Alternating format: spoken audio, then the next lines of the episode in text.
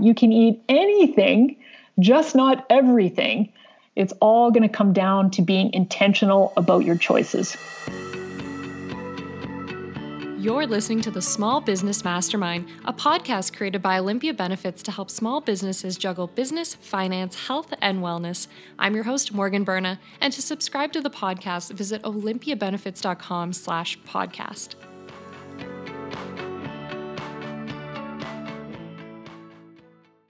Thank you so much for tuning into this episode of the Small Business Mastermind. Today we're talking nutrition, productivity, and dealing with diet changes during stressful and busy times with registered dietitian and self proclaimed chocoholic, Andrea Holwegner.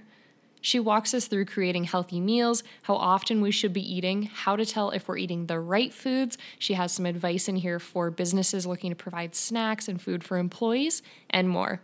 And this is all framed under her mindset that there's always room for the foods that we love. So without further ado, let's jump right into this episode. I hope you enjoy it, and I will be checking in with you again at the end of the episode.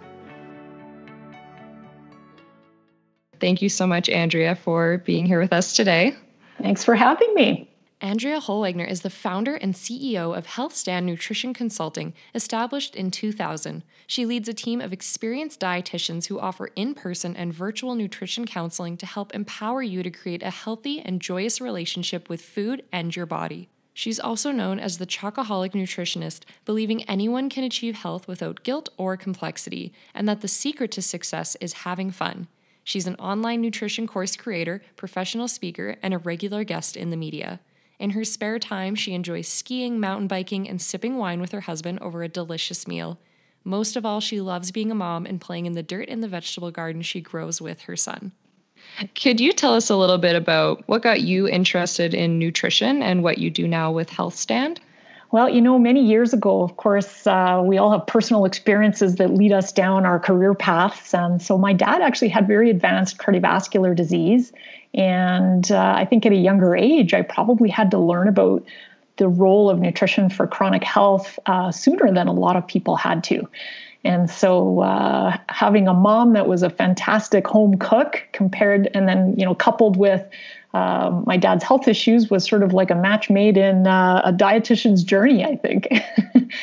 so when I um, first started the practice um, 20 years ago, so back in 2000, at that time, dietitians really only worked in public health. There was really no um, nutrition as a consulting practice, uh, not a lot going on in corporate wellness um, and sort of dietitians working in more of a fee for service. And I always thought, you know what, what we do is life changing. And I do think that there's a, a, an ability to help people in a, a more of a private practice way, the same way that psychologists practice, for example, or financial planners practice. And so, uh, so began the journey and starting off uh, what was HealthStand at that time, working with family physicians and seeing their patients, uh, starting up some nutrition services. Um, at uh, what was Lindsay Park Sports Center in Calgary here, which is, of course, uh, changed names a few times now. And then as your practice grows, you develop uh, the need for a team and different areas of specialty. And you get asked to speak more and uh, work with uh, different uh, organizations in the food and restaurant grocery industry to help them with their brands in health and nutrition as well. So it's been a cool journey. And I think yeah some of the you know most exciting things what we're working on now is really in the digital health area and making sure that we're accessing people um, for remote workers no matter where they live um, work we're able to offer them both virtual counseling and then online courses to be able to support them with their needs. What you call yourself uh, the chocoholic nutritionist correct Oh, yes. Yes. so occasionally someone asks me, is that because dark chocolate's good for you? And I was like, well, there is some health benefit to eating um, dark chocolate, but that is not why I call myself the chocoholic nutritionist. Uh, at the end of the day, um, my entire career and, and really the brand and, and the work that we do with our clients is really teaching people how to have both a healthful relationship with food and a soulful relationship with food. And what I mean by that is, uh, yes, as dietitians, we for sure want to teach you all of the nerdy, nutritious things that you need to eat, like getting enough veggies and protein and balancing your meals, uh, all of those things you expect dietitians to teach. Um, but what we also really have become very skilled at and what we are very much known for in our practice is helping people to figure out how to balance the soulful aspect of eating. And these are the foods that spark joy, uh, that we eat for social reasons, um, for cultural kind of family connection, um, and purely because they taste good. So for some of you, that might be McDonald's French fries. For other people, that might be um, you know potato chips or uh, beer and wings after hockey on Friday night. I don't know what it is.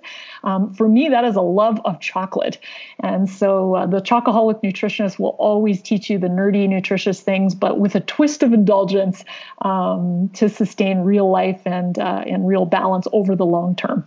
I love that. I always have a big snack cupboard full of those little snacks that I'll have sometimes, not all the time, but I've always believed that not to deprive, just moderation, I suppose.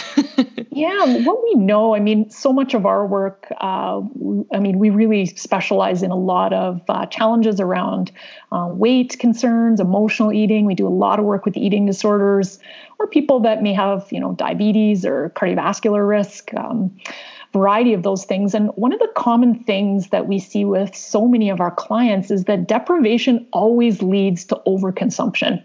And so the more we can teach people how to have balanced living, um, to make sure that they've you know built in enough tasty um, treats, sweets, and savory things around all of the healthy things that they're eating, the more sustainable it will be. Um, otherwise, I mean, basic psychology principles would say we all want what we can't have. And so if you deprive the chocoholic dietitian of chocolate, for too long, you can guess that when I do finally have it, I'd way over consume it. And that's that's for anybody. And so it's far better to really help people manage things um, in a more sustainable, reasonable way than do some extreme clean eating type of regime that uh, doesn't fit into normal life. Absolutely.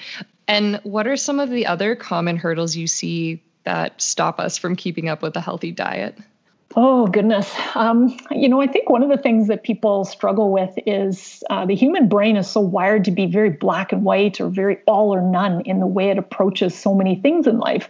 And so when we try to uh, think about lifestyle and nutrition change in that same way, that we're either, you know, eating well or we're eating awful or we're like, um, you know, on a cleanser, or we're like, you know, eating, you know, sugar till the, the cows come home. when we when we approach nutrition that way, it's just destined to fail us. And so progress, not perfection, is always the way that we're going to come at people's healthy eating goals what we know from a habit formation perspective is uh, people often will say, you know, I thought it only takes 21 days to change a habit. And, you know, that is actually false when we look at the nutrition and lifestyle research. It actually takes on average 66 days to change a habit. And that's an average. The, the range is actually somewhere between, I think, 18 and a couple hundred um, days to change a habit. And so oftentimes wow. when people burn out um, with maybe their, their new habit to try and eat breakfast every morning, maybe they've skipped breakfast for 20 years of their life and they're working on that new habit. If they haven't been able to sustain that for a good several months, um, they haven't built it into habit yet. So, um, and I tell you this not to be like, oh my gosh, there's no way I'll ever change, but I tell you this so that um, for those of you listening, when you initiate a new change, cut yourself some slack. It's going to take longer to anchor that into a habit than you think. And so, if you can just stay the course longer than you naturally would want to, um, i.e., longer than a week or two or three, if you can keep practicing it over and over and troubleshooting when it doesn't go well, get back on the horse and continue on again. Um, that's where we start to see lifestyle shift. It's just it's painfully slow compared to what people anticipate um, the journey is going to be. Mm-hmm. A lot of patience required. so those that have good perseverance and have really a progress not perfection type of mindset will definitely be the folks that get their lifestyle back on track they're forgiving um, they're compassionate in their ability to know that change isn't you know we, we don't make binge change we make like change over time and uh, if you can kind of hang on to that mindset um, that tends to be just like I said, where we see our clients really take a soar in their wellness. So um, when we're working with people, um, yes, we can help people over a few sessions get started, but it's the clients that work with us over time um, or that have you know people in their lives, whether that's a family member or a friend, kind of going on the journey with them, that tend to have the best uh, chances of success, whether that's for uh, concerns around their weight um, or some sort of medical issue that they might be recovering from. I really like that perspective. That's good to start this off. That this is all going to take a little bit of time, but so worth it. A lot of people right now, with all that's going on in the world, are spending a lot more time at home. Does our nutritional needs change when, you know, we move to perhaps a more sedentary lifestyle for a short period of time, or is it best to just keep up with the diet you've had? Yeah, I mean, certainly if our activity, um, you know, goes down just over the course of a shorter period of time, um, you know, there's no need to eat less today because you didn't exercise today. Um, that's too short term to make a difference. But I mean, obviously, if we're, uh, you know, a lot more sedentary over the course of weeks and months, then of course our nutrition needs to shift with that. Um, the good news, though, I mean, as people are working and schooling at home, I'm in that same boat uh, as a working mom uh, myself here, juggling it all. Um, it's certainly a challenging time for wellness, and a lot of challenges have shown up um, when it comes to nutrition. I'm hoping, though, as people um, are are having a little bit more time, less commuting, in that they're using some of it to get outside, and I'm seeing that. I'm seeing their pathways are busier, walking is busier. So I'm hoping that the activity front people are are really trying to take advantage of this, you know, unique period of time with their family to maybe build in some more outdoor activity uh, as a family.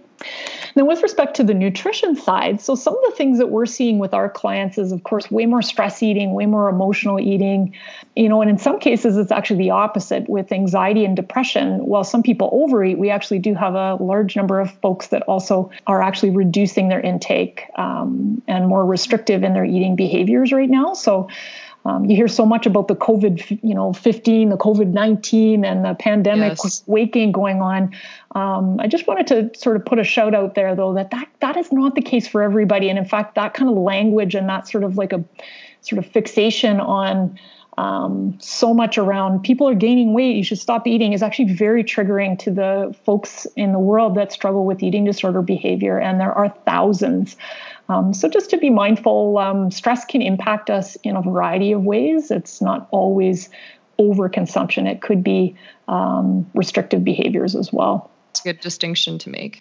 Yeah. So, um, you know, the other thing that we're seeing is, of course, an increase in alcohol consumption. I mean, uh, all you need to do is uh, take a peek at uh, what's happening in liquor stores as well as bottle depots. There's a lot more um, consumption going on. And there's just an increased craving for comfort foods. So whether that's like, you know, macaroni and cheese at home or all the baking that's going on during the COVID situation, um, or just more cravings for uh, comfort foods like your chocolates and potato chips and uh, those types of things.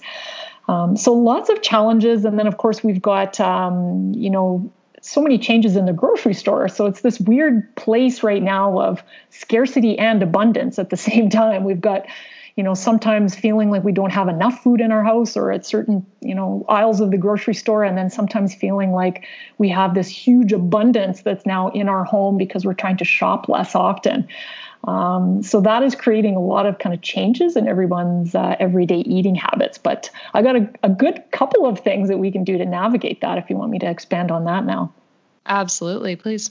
Yeah. So, um, one of the things that I'd encourage people to think about is adding a bit more structure into their uh, everyday eating patterns. And it's not to make this like a regiment or something that's completely inflexible or that feels like you're on some sort of uh, you know, crazy diet of some sort. Um, what I mean by adding some structure is what we've seen in a lot of folks' eating patterns right now as they're working and, and schooling from home is just like a free for all, where suddenly people aren't packing lunches or taking a scheduled, you know, lunch break. Um, where it's just become sort of like people might be eating breakfast later or just not even eating it at all because you know there's just so much happening in the home front now and so what I'd like you to do is take a piece of paper, and I always like paper and pen um, rather than you know computerized thing for this sort of thing. But just really think about like, okay, what time are we getting up? Um, and use what I call the timing technique. And the timing technique is really putting down a map of when is the schedule that we're going to aim for for eating in our household. And I suspect for a lot of people, this has shifted a little bit later because we're seeing a lot of people eat breakfast later and suppers later. And that's fine. It's kind of more European in some ways um, to have a later yep. dinner. Um, and that's totally fine. But what we want to do is put a little bit of a game plan together. Otherwise, what ends up happening is maybe people eat breakfast a little later, lunch becomes late. Um, and then by like, you know, four o'clock, people are ravenous. They start eating down the house in snacks. And then, of course, your family doesn't want to come to the dinner table hungry for any of the, you know, healthy, nerdy vegetable like things that you might have on the dinner table. Um, so again, if you if you really think about, okay, this is going to be our eating plan. The timing technique, what I mean by that is eat every three to five hours. So ideally, if you eat your breakfast within about an hour of waking, that would be ideal. And then count out three to five hours later for your next meal or snack. Then count out again three to five hours for your next meal or snack after that. And what that means is that some people are going to eat six times a day. Some people are going to eat only three times a day. And all of those are correct. Um, I think the food marketers of the world have sold people this you know thought that they have to be grazing and snacking all day and they have to eat six meals a day or every two hours which is actually false for a lot of people. That would actually be overeating. So really looking at what is my own unique timing technique it is going to vary person to person. Some people like to have larger substantial meals. Other people like to eat a smaller amount more often. And both of those eating styles are correct uh, we just need to define, you know, like what's your eating personality look like? Map out that timing technique for your family and put it up on the fridge or on the counter so that everyone knows. It's like when you're saying, no, I don't want you to have a snack right now because we're going to be eating dinner in a half an hour, there's some sort of, you know, reason why that's a little bit more legitimate than something that's changing day to day where nobody knows when food is coming and going. I think that's a great point. And a great point, too, that there has been a lot of confusing messaging out there. As always, a new diet every year, every couple months that becomes popular. So that sounds like a great way to schedule your day. Yeah. I mean, the, the other question that people will often say is like, well, what do I have? And so um, I always like to keep things super simple, especially when people are stressed right now. I know I'm wearing many more hats trying to uh, get the same level of work done while also being uh, homeschooler here. Both my husband and I are, are business owners, so it's a busy oh time gosh. here. Yes. And, um, you know, keeping things super simple during times of stress is absolutely what we want to do. And so, um, one way to do that when it comes to meal planning. So, if we're talking about your breakfast, your lunches, or your suppers, I just want you to pick three things in it. And they don't even have to go, they could be completely like a disastrous meal from like a, a, a food network, you know, vision of what you have this, you know, nutritional beacon of perfection looks like. Um, but if it's got the components of what a balanced meal looks like, then that's all that counts from a nutrition perspective. So the three things to include are first of all, some sort of a grain or a starch. Second is some sort of veggies and or a fruit. And third, some sort of source of protein. And when we get that balance together, what that means is that we've got enough carbohydrate for our brain coming from your grains and starchy foods, your veggies and fruit are primarily carb based foods. Um, and those carbohydrates are essential for um, productivity, energy, brain performance. Um, you know, obviously, physical activity. The more active you are, the more carbs you need for muscle fuel. It's like the gasoline stores for your muscles. But when we don't eat enough protein to go with those carbs, it tends to be sort of a fast burst of energy, and it'll make your you feel like your blood sugars are on like a roller coaster ride.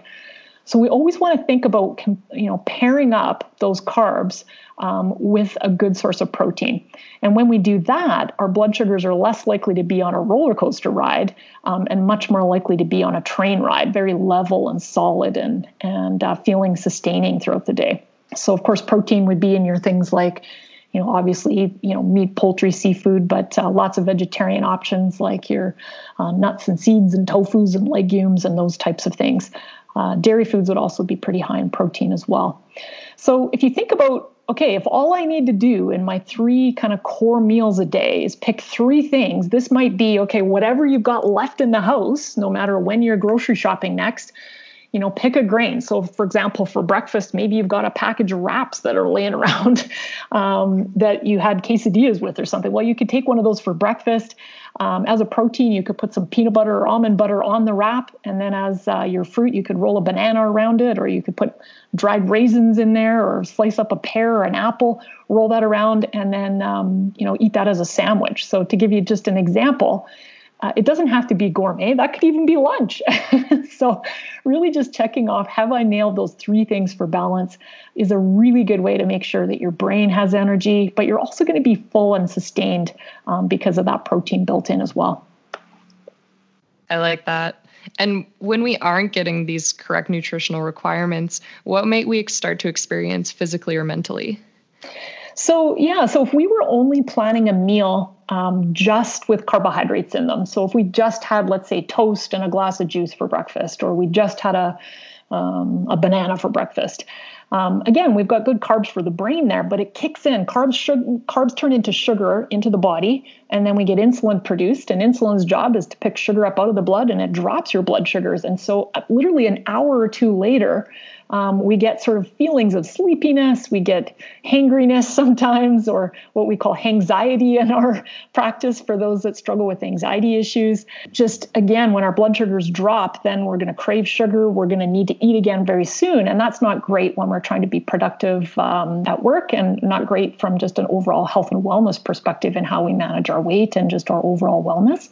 On the other hand, though, we've got lots of people that might be like fearful of carbohydrates. Maybe they're following some sort of a dieting regime, like a keto diet or something, where they've stripped out all of the carbohydrates in their diet and are really only eating um, protein or fats for breakfast um, or of lunch or supper like that. And of course, protein rich foods, fat based foods tend, um, tend to be very filling from a satiety perspective for hunger management. But our brain does not run on protein or fats. It never has and it never will. Um, our brain runs on carbohydrates. So, giving it its major energy source is important from a productivity and brain fuel perspective throughout your workday. When we are in this mode too where we're having some more stress lately mm-hmm. what might be mm-hmm. some things that we're craving and maybe some options on how we could satiate that yeah you know what's really interesting is there's actually three kinds of hunger. Oftentimes people think there's one. When people say i'm hungry yeah i didn't know that. Yeah. Our first question as uh, dietitians in our practice is well what kind of hunger are we talking about? Because different types of hunger have different types of needs. And so um, this work actually comes from a colleague uh, two colleagues of mine um, dr colleen cannon and uh, dietitian wendy shaw from craving change. And uh, we teach their cognitive behavioral approach to eating in our practice because it's very practical. Um, people get it. And uh, this you know aspect of the three types of hunger comes from um, from that program. So uh, number one first type of hunger is what we call um, stomach hunger. And stomach hunger is kind of predictably you know true physical biologic necessity to eat. So this is like the stomach rumbles. This is like it's been hours since i've eaten. Um, this is like anything is appealing right now you know including you know carrot sticks. I'll eat anything because i'm starving. I need food perfect time to grocery of, shop. Never a good time to grocery shop. Well you might get some good stuff but extra things come into the cart too um, anyways so physical stomach hunger of course the way we meet that kind of hunger is of course eating really healthful foods. This is the best time to think about planning our three components of the balanced meal. Um, it's like, yeah, you could eat junk foods and sweets and treats here, of course, but um, healthy foods will taste really delicious here. And this is where we want to start um, because that's the best way to address stomach hunger. Now, the second type of hunger um, is what we call mouth hunger. And mouth hunger is actually more related to sensory properties of food or more related to cravings for foods. So this is, for example, for me loving chocolate. This is like I love like the whole mouth feel of the creaminess of chocolate. Or if you're an ice cream lover, it's like you like the cool like creaminess. If you're a potato chip lover, this is like the crunch and the saltiness that you're after. Or let's say, you know, you just ate a meal and you weren't even hungry at all from a stomach hunger perspective, but someone in your house decides to make popcorn an hour later. Um, now you smell it. So we've got a sensory trigger for aroma going on now in the house, and you're like, ooh, I need to eat some of that popcorn. so mouth hunger, um, again, the way we navigate mouth hunger is actually different than stomach hunger here because you don't need like a you know necessarily a healthy balanced meal here in fact it's probably not going to suffice if you were craving something um, savory like potato chips all the amount of uh, eating yogurt and blueberries in the world will never actually address that type of hunger. You could just keep eating it but you'll still be craving potato chips. So so, the best way to manage mouth hunger is really looking at really getting first of all very clear about what specifically that i'm craving. Because you know that it's like well i just ate i'm not really stomach hungry so it must be something else so if you spend a little bit of time in sort of a mindful eating exercise of really thinking about is it sweet or is it savory is it and if it's sweet are we talking like is it like chocolatey and if it's chocolatey are we talking like real chocolate or could like hot chocolate do the job? Or are we talking about chocolate ice cream or chocolate chip cookies? All of those are very different cravings. Um, same thing, you know, once we get into the savory department. So the more you can really distill down what specifically you're craving, um, the less likely you'll be to what I call chewing around the craving. People will sort of go through their pantry and start sampling a bunch of foods, and they're like, "No, that didn't do it." had an apple, that didn't do it. All right, yes. maybe it was crackers. No, that didn't do it. But if they just stopped and taken a few minutes to really drill down what type of mouth hunger they were experiencing, they could have just had a small amount of that food and moved on. So rather than eating the, you know, 500 calories worth of all the different things in your cupboard, you might as well have just had a couple hundred calories of ice cream, called it a day, and really been satisfied. So that's how we address mouth hunger most effectively is getting really clear on what it is and then allowing yourself permission to enjoy that food soulfully, joyfully, um, blissfully, mindfully, all of the words. Um, yeah, this is absolutely. not like you know jamming it in as fast as you possibly can in front of a screen. Um, those will never be satisfying when we're doing you know multitasking while eating. So when we are eating our most favorite delicious foods it's like I want you to like close your eyes and be one with the food. You should be like loving this like nobody's business because when you do that, your brain calms down. You've been satisfied, um, and less of that food is going to feel like more. Yeah, I think we've all had that exact experience. That image of going through the pantry. what can like, I what eat instead? Like? Yeah. so if you're kind of going through the pantry, chances are it's not stomach hunger because you probably like mm-hmm. you, if, if if it was you you're plated a meal, you've eaten it, you're good to go. Um, just spending a little bit more time like flushing that through. And then, of course, the third type of hunger is heart hunger, and heart hunger is predictably more of that emotional hunger. So, um, sometimes we associate heart hunger with being all the negative emotions. It can actually also be positive emotions too. Some people are total social eaters, um, celebratory eaters more than they are, let's say, negative stress or sadness or being angry, um, boredom types of eaters. So, um, all of those emotions can trigger a response to want to eat. And, um, you know, sometimes it's just because we just, we know we're feeling down, we know we're feeling anxious and stressed, uh, and more so now than ever before. And it's easy to want to stuff down that uncomfortable emotion with food. And of course, sometimes it helps a little, but if we're really honest with ourselves, um, we just we can never you know manage those emotions effectively with food. That's where we need to start thinking about okay how can i comfort myself without food in a different way that might be more effective? Because food will help me for the next 20 seconds while i'm eating it and then it's going to be left with feelings of like you know well that didn't really help and this same anxious depressed feeling is still with me. And now i feel even worse because i was eating too much. Mm-hmm. so yeah so spending a little bit of time um, not in like your worst state of mind. I usually encourage people to do a little bit more reflection early in the day when they're a little bit more positive maybe feeling a little less burned out and beaten down by the day. Um, but really reflecting on like how can i comfort myself without food? And thinking about you know the the easiest and the i would say affordable ways that you could do that um, so some of the things that come to mind are things like obviously it could be taking the dog out for a walk. It could be making a new music playlist of positive um, music for cooking or for I don't know for you know walking outside or whatever it might be. It could be listening to podcasts of some sort. It could be calling a friend. It could be doing a Sudoku. Um, and none of these things, by the way, will seem appealing. You're probably rolling your eyes. Some of you listening right now, you're like, yeah, that doesn't work. None of it's good. I hear you. I get it. Um, what we're trying to do, though, when we're trying to deal with more heart hunger and emotional stress eating, is we're trying to give our brain a little bit of time to slow down and react to that emotion in a different way. So you can kind of look at it as almost like a bit of a de- delay and distract tactic, where it's like, well, I feel like eating because it's been a crappy day and I just want to stuff this down with Oreo cookies. Um, what you want to do is think about like okay but before i do that i'm going to try one of these new things in an attempt to comfort myself in a different way. Um, it doesn't mean it's always going to be effective because remember coming back to what we talked about earlier here in habit formation you're going to have to practice it over and over and over again to help your brain latch onto a new way that we actually think about food and so it might be that, okay, only one in every 10 times does calling a friend or taking a bath or, you know, taking the dog out actually help.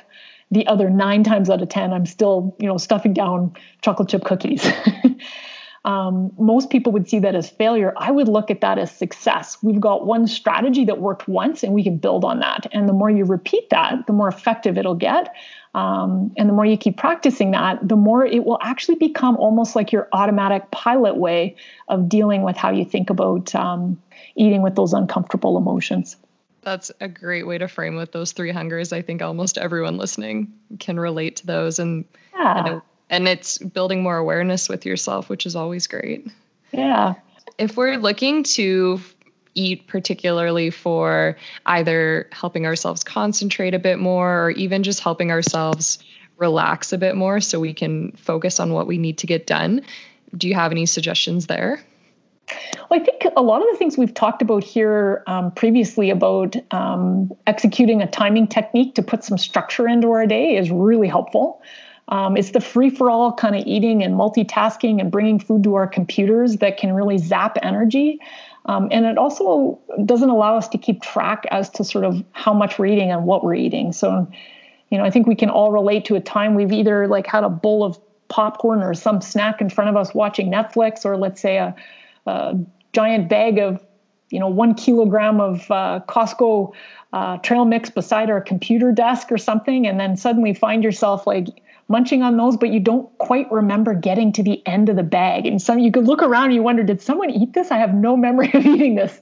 So we've all had that experience. And so the best way to remain um, productive is not to multitask eating um, while working or eating while doing something else as much as we can. I mean, you know, not to get too extreme here. Of course, there's going to be time we're watching a, a movie eating popcorn, but as much as we can, make eating the only thing that you were doing a sole act in itself. Um, that aspect of mindful eating will serve you well from a just a an ability to detect hunger and fullness, and it allows you a productivity break so that you're not just sustaining work nonstop and homeschooling nonstop with no sort of break.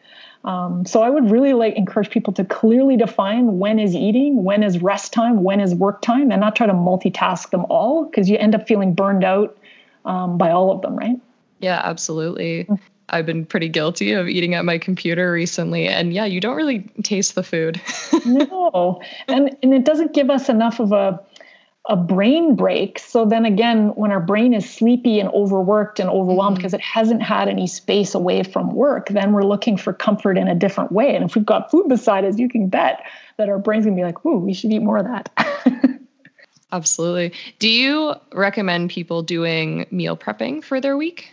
You know, meal prepping is always a good idea without question, but there's a, a few different ways you can think about meal prepping. So, um, we have some clients that are natural born planners and they're like, oh, yeah, we meal prep for the month or we meal prep for the week. And they already get it. They love it. They're doing it. They're doing their thing. They're super organized. Um, so we'll high five those folks. I'm talking now to the rest of you who are not natural born planners, don't particularly like cooking that much. This is the bulk of our clients, right? So when they've seen these like meal prep sites where like all day Sunday you cook like 30 meals or something for the week and you get yourself organized. Um, someone that hates planning and doesn't enjoy cooking, if they tried that for like one day in their life, they would have the most miserable Sunday of their life and hate nutrition and never want to eat well again because it would be so mentally hard.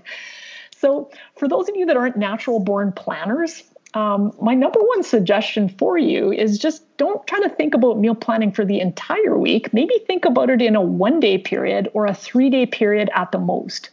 Um, that's a little bit more manageable for most people. And what I like about thinking about meal planning, perhaps in like a three day chunk, which is how I like to do it, um, is that it allows you to keep track of, of uh, food waste in your house better than if you plan too far ahead. You don't necessarily know like what you know produce item is kind of looking wilty that needs to be used up in your fridge drawer but if you're working on kind of more of like a three day plan you could like shop for a week but you could think about just planning the meals um, for three days at a time, this breaks things down so you don't have to have everything all mapped out into this overwhelming schedule for people.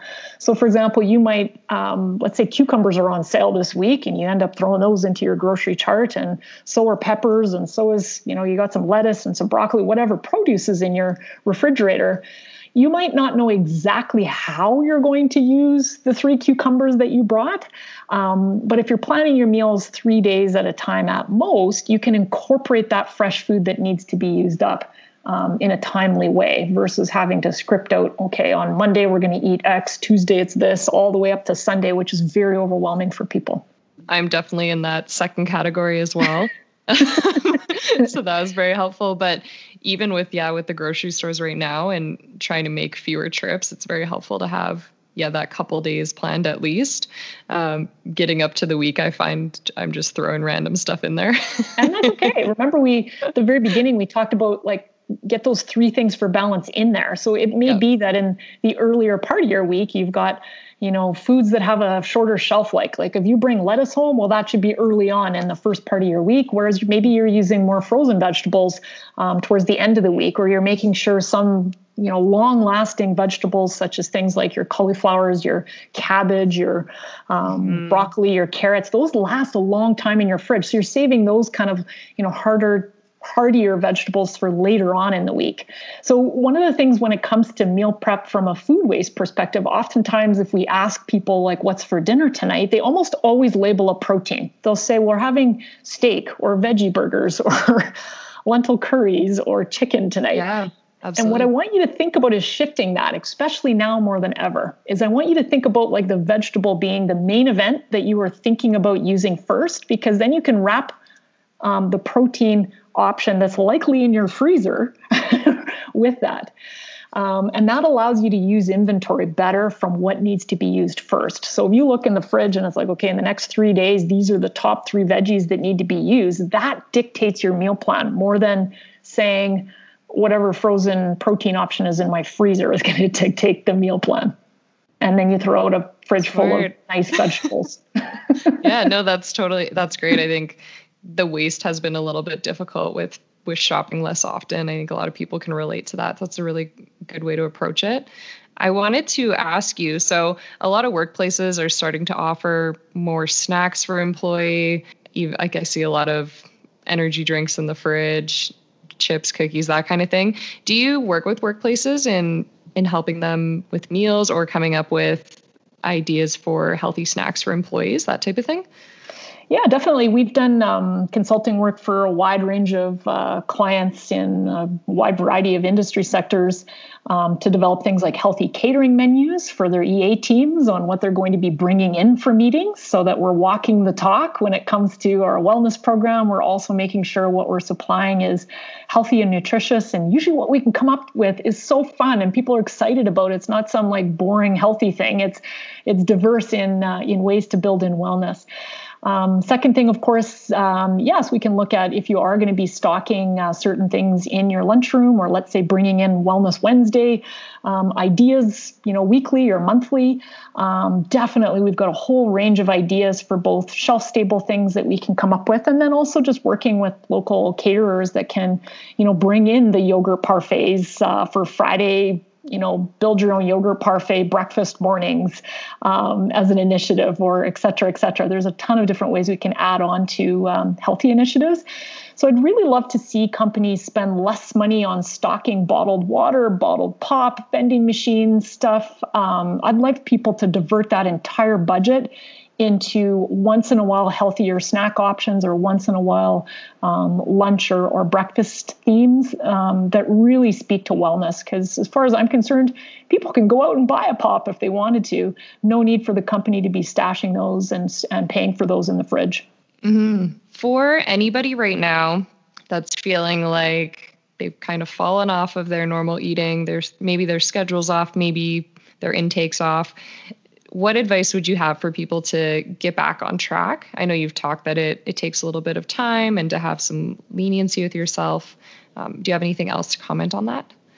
Yeah, I mean, there's certainly a few different uh, things you could do. If you're looking for sort of something you can kind of do on your own, what I'd suggest you do, and not to do this in an obsessive tracking way, I would not use an app for this. Um, sometimes people use so many nutrition apps and they're glued to their phone so much already. I would literally take a piece of paper and just write down what you ate for the next three days and just take a good look at it. Um, oftentimes, when people come into our office and we ask them about their eating habits, they have no memory of what they ate yesterday or the day before, or they don't really know what they eat um, as a snack. They, it's hard for them to even pull that information up to share with us. So, all change comes first by looking at awareness of what we are doing. So, what you think you need to work on might actually not be what you need to work on. Maybe you're worried about how much water you're drinking, and maybe you actually keep a record for three days and you're like, actually, I'm a pretty good water drinker. Why was I worried about that? Um, maybe what you need to be worried about is the fact that it's like, man, I thought I ate more vegetables. I only ate like one vegetable a day at supper. Okay, that's actually not enough. So, how do I build in some more? And that's what you learn in keeping that three day journal. Um, so, uh, really starting with a journal is an awesome way to uh, really look at, you know, a good way to to think about overall change. Um, the second thing is um, take a look at your workplace benefits and see if you are covered to see a registered dietitian. So, registered dietitians are the nutrition experts when we talk about healthy eating. Um, we take, of course, full university degrees and um, maintain college level practice permits similar to physicians to certify our knowledge annually. Um, so, work with a dietitian to help you personally rather than trying to read everything on in and figure everything out yourself you can really short track your progress by working with someone one to one and of course um, you know whether you come and see us at our practice uh, virtually or you find a local dietitian in your area um, really finding um, a registered dietitian uh, is is your best expert when it comes to the food side of things. Third thing, I mean, if you're an employer and you're really looking at, you know, how do I build out more wellness initiatives um, for my company? I, I like this philosophy. I want to be, you know, modeling healthier eating habits for my team. Um, you know, I would say the best thing is just to reach out to me directly. We can talk a little bit more about uh, what's going on in your organization and where uh, different aspects of nutrition can fit. Um, you know, obviously, we can do uh, virtual nutrition counseling, but we also offer a corporate wellness nutrition newsletter that we co brand with organizations that can live in intranets or be email blasted out for healthy tips. Um, and then there's a lot of uh, online nutrition courses and learnings that we're uh, developing this year to really help the workplace wellness market. I'd be happy to uh, chat with you a bit more about that. Absolutely. So we're going to be having all your information linked in the description, but just for anyone who might not have a second to check that, can you just let us know where people can find you online? Yeah, you bet. So our website is healthstandnutrition.com. So stand as in a fruit stand. Um, and it's, so it's healthstandnutrition.com. And we've got a section called uh, Workplace Wellness there. And in there, we've also got a section called the Resource Mega Bank. And so a lot of employers love this section. If you're in charge of employee wellness in HR or in the um, executive leadership team and you're wondering how to build things out, this is a good place to begin. Um, in there, you're going to find a, a whole bunch of resources and articles. Uh, we've got a workplace nutrition scorecard in there where you can kind of rank where your organization is at in the different ways that I would look at nutrition um, for employee health. Um, and we've also got a quarterly newsletter um, called Enter Thrive that's specifically for employers around uh, employee nutrition. So those are a few really good places to check out. So again, it's healthstandnutrition.com. And uh, happy to uh, shoot me an email if you can't find it. I'd be happy to uh, be sure to get that information to you. I'll make sure to have that in the description as well. This has been so helpful, Andrea. Thank you so much. Was there anything we haven't covered that you wanted to touch on? Well, I think as a wrap up to everything we talked about today, um, I'll give you my eating um, philosophy and mantra, which is uh, you can eat anything, just not everything. It's all going to come down to being intentional about your choices. So I'm going to say that one more time. So you can Love eat that. anything, just not everything. It's all going to be about coming up with intention with your food choices. And so, you know, no food rules, only food love is what we always talk about in our practice. And uh, that is my wish for you, wherever you're at in your health and nutrition journey, is that uh, instead of some extreme clean eating, diety kind of approach, uh, you look at sustainability and, you know, how you fit um, ice cream sundaes on Friday nights with your kids in or uh, a holiday somewhere and enjoy um, some of those soulful foods we all love for taste. So uh, you've got to find a way to fit all of those in, and that's what we teach. That's great. Thank you so much. I really appreciate you sharing all this today. You are very welcome. Thank you so much for tuning into this episode of the Small Business Mastermind. I hope you enjoyed this one, and I'd like to give an extra big shout out to our guest today, Andrea, for sharing all that awesome advice. If you'd like to subscribe to the podcast, you can do so at olympiabenefits.com slash podcast. And if you'd like to follow us on social media, you can find us on Instagram at sbmastermind. On there, we share lots of behind the scenes clips as well as key takeaways from each episode. All right, that's all I've got for you today. I hope you enjoyed this one, and I'll be chatting with you again very soon.